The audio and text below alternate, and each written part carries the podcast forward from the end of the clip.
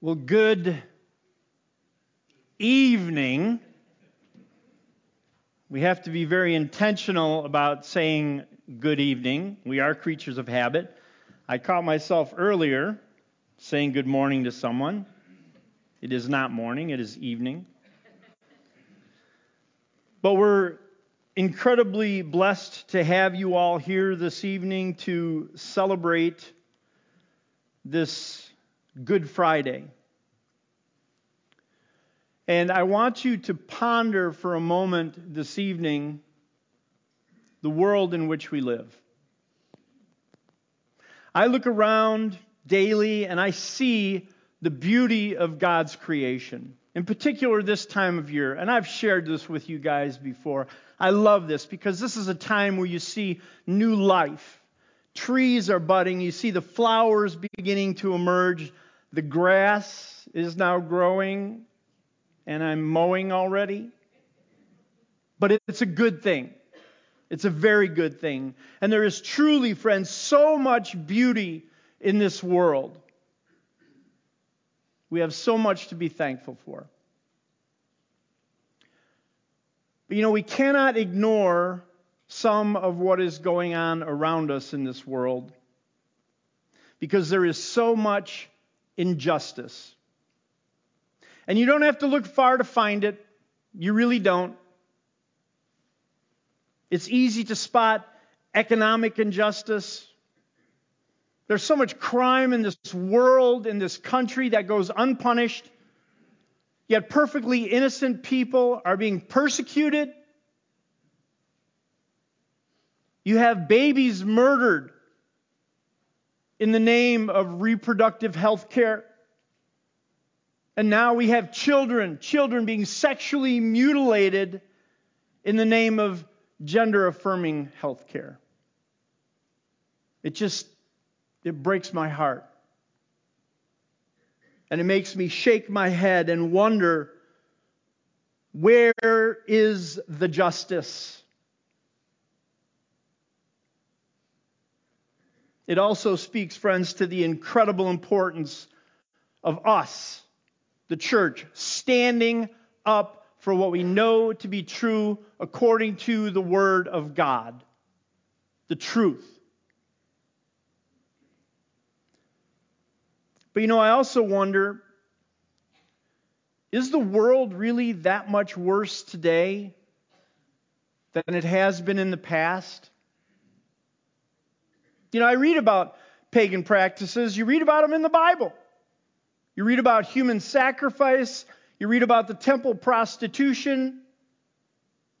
And even the New Testament churches were not immune.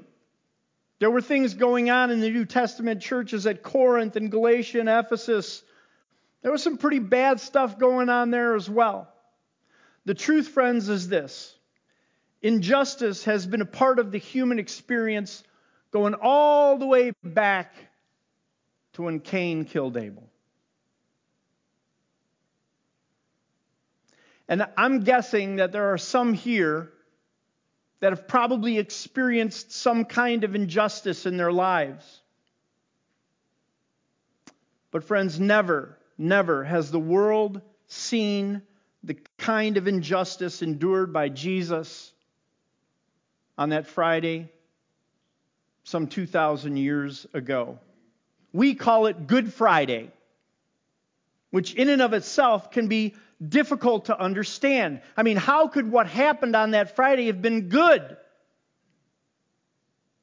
At the time, it was probably considered the worst Friday ever, at least by Jesus' followers. Never had the world seen anyone treated so unjustly. Jesus was an innocent man. He had not only committed no crime, but he had lived his life with no sin.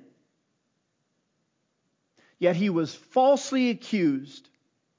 He was tortured and sentenced to death by crucifixion, by hanging on a cross.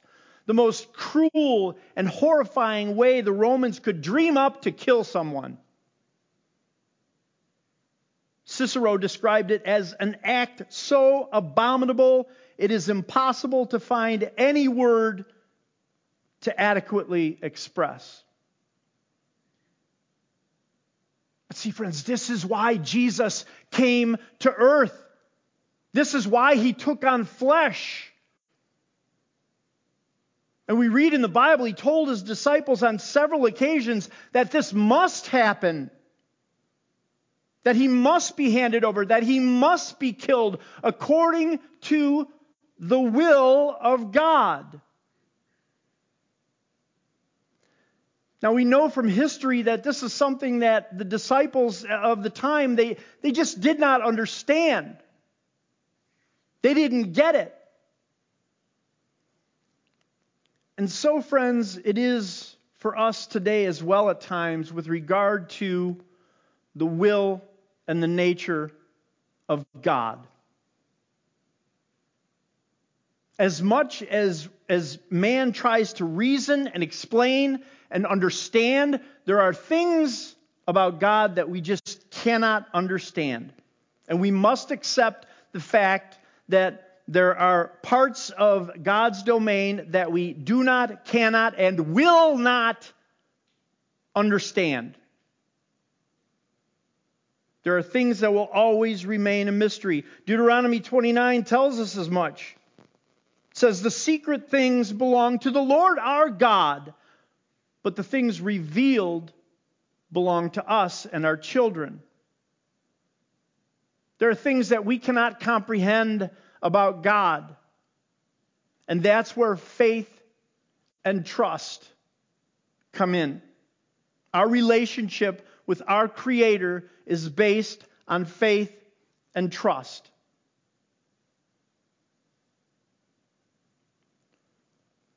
This evening, we're going to take a few moments to explore a passage of Scripture that, friends, truly is beyond our understanding. Now, you're probably going to say, hold on a second. If it's in the Bible, why can't I understand it? Well, you'll see when we get to it. But this is a question that Jesus asked.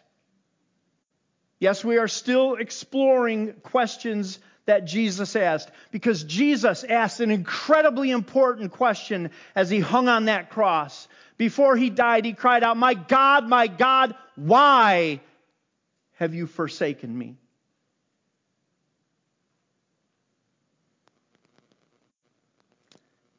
Now, up to now in our study of these questions, all of the questions that we've looked at to this point, they truly require a response from us.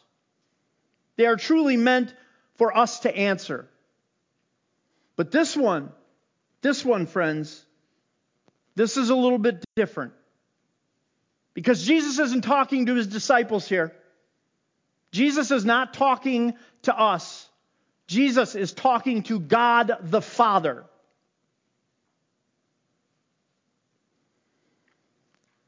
Our scripture is found in Matthew chapter 27.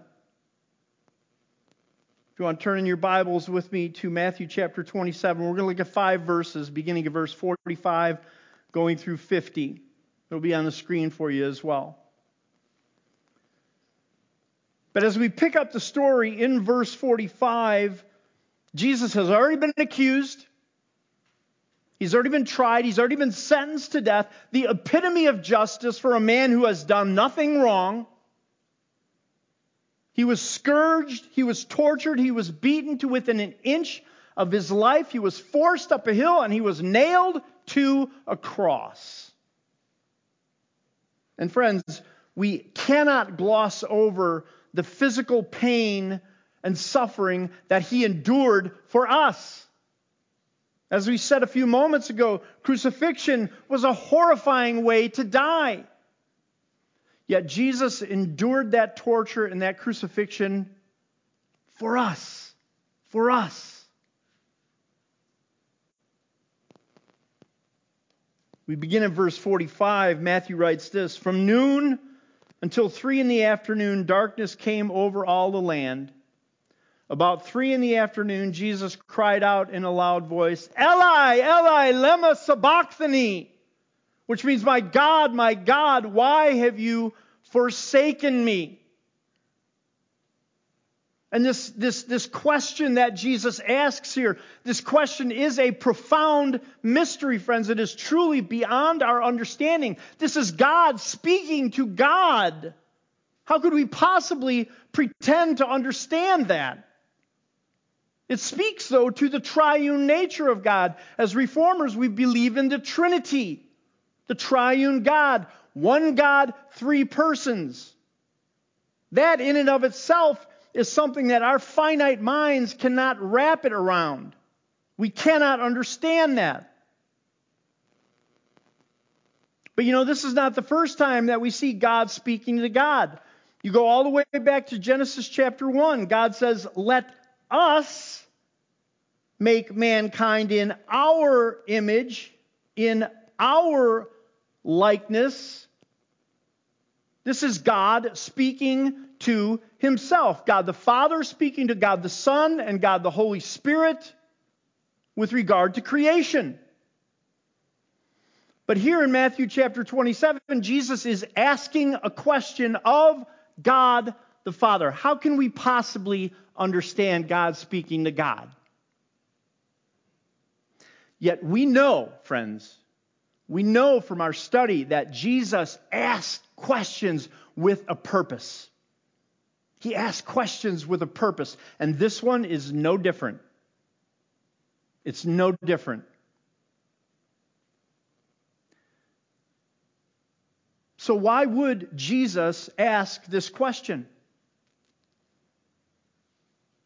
Well, friends, I believe that there are two very important reasons that Jesus asked this question. The first is this He asked this question because he wanted the world to know that he was the Messiah.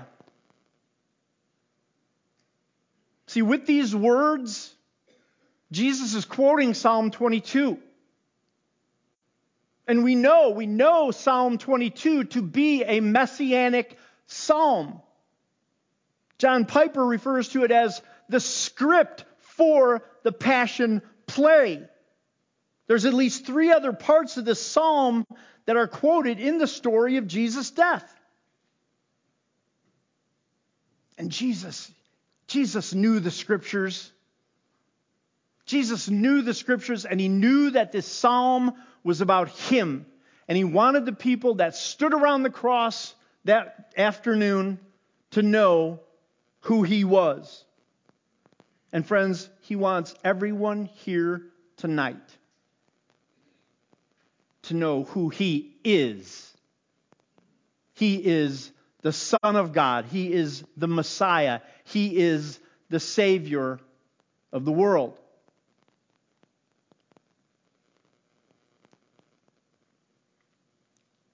Jesus wants you to know who he is. The second reason that Jesus asked this question is so that we would know that he had experienced the agony of hell. And make no mistake, friends, hell will be pure agony. Elsewhere, it's described as a place of eternal fire, of weeping, of thirst, a place where there's gnashing of teeth. But you know what? These aren't the things that make hell hell. You know that? Those things are terrible, but that's not what makes hell hell. What makes hell agonizing is separation from God. God turning his back to you. And in that moment, in that moment, as Jesus hung there and he cried out with that mysterious question, he experienced the agony of hell so you wouldn't have to.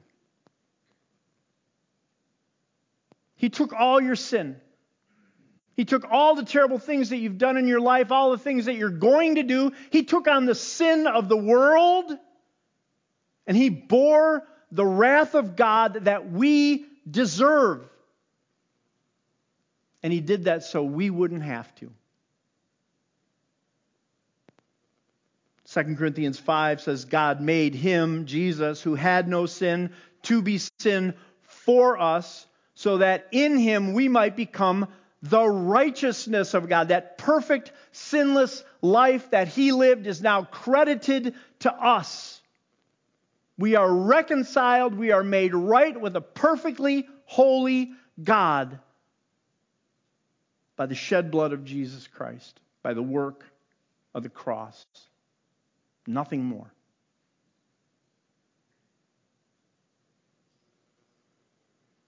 But you know, the following verses are very, very important. Very, very important. So stay with me. Beginning of verse 47, it says, When some of those standing there heard this, they said, He's calling Elijah.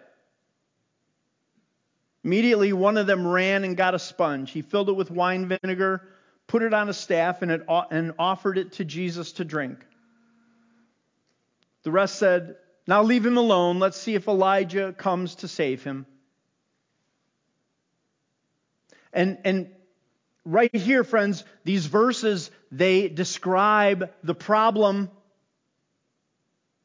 And the problem is, friends, that the people didn't get it. They didn't understand who Jesus was. And we cannot let that happen today, friends. We must come away from this knowing why Jesus cried out with this mysterious question. We must understand who Jesus is, the Son of God, came as a propitiation for our sins. And we must come to the realization that in that moment, he endured the agony of hell so we wouldn't have to.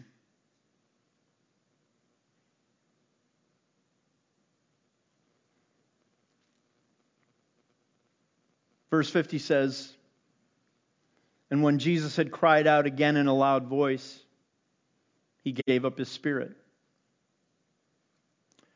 And those final words that Matthew describes as Jesus crying out again in a loud voice, John, he records those words for us.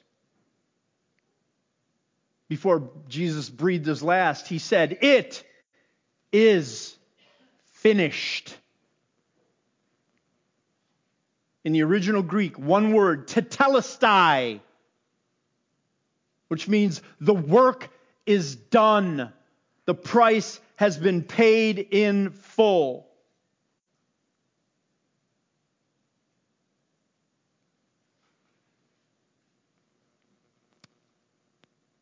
Do you know who Jesus is?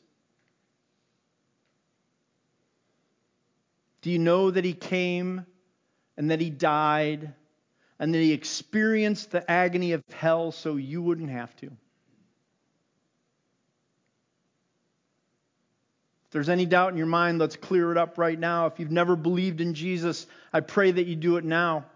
The gospel tells us that whoever believes in him will not perish, but have eternal life with him.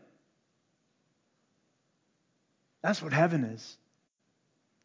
That's what heaven is. Heaven is eternal life with him. Heaven's going to be wonderful.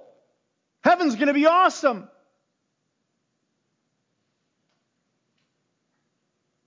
But it's going to be awesome because you're going to be in the presence of Jesus.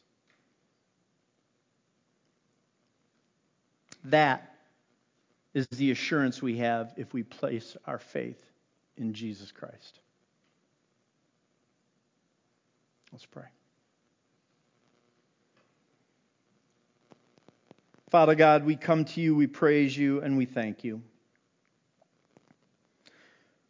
We thank you that you came willingly, that you left heaven, that you became like one of us, and that you lived a perfect life, and that you withstood the injustice of being tortured, of being hung on a cross, and bearing all of our sin. We thank you that you experienced the agony of separation from God so that we wouldn't have to. Thank you, Father. Thank Thank you. We bless you. We praise you. In Jesus' name, amen. Amen.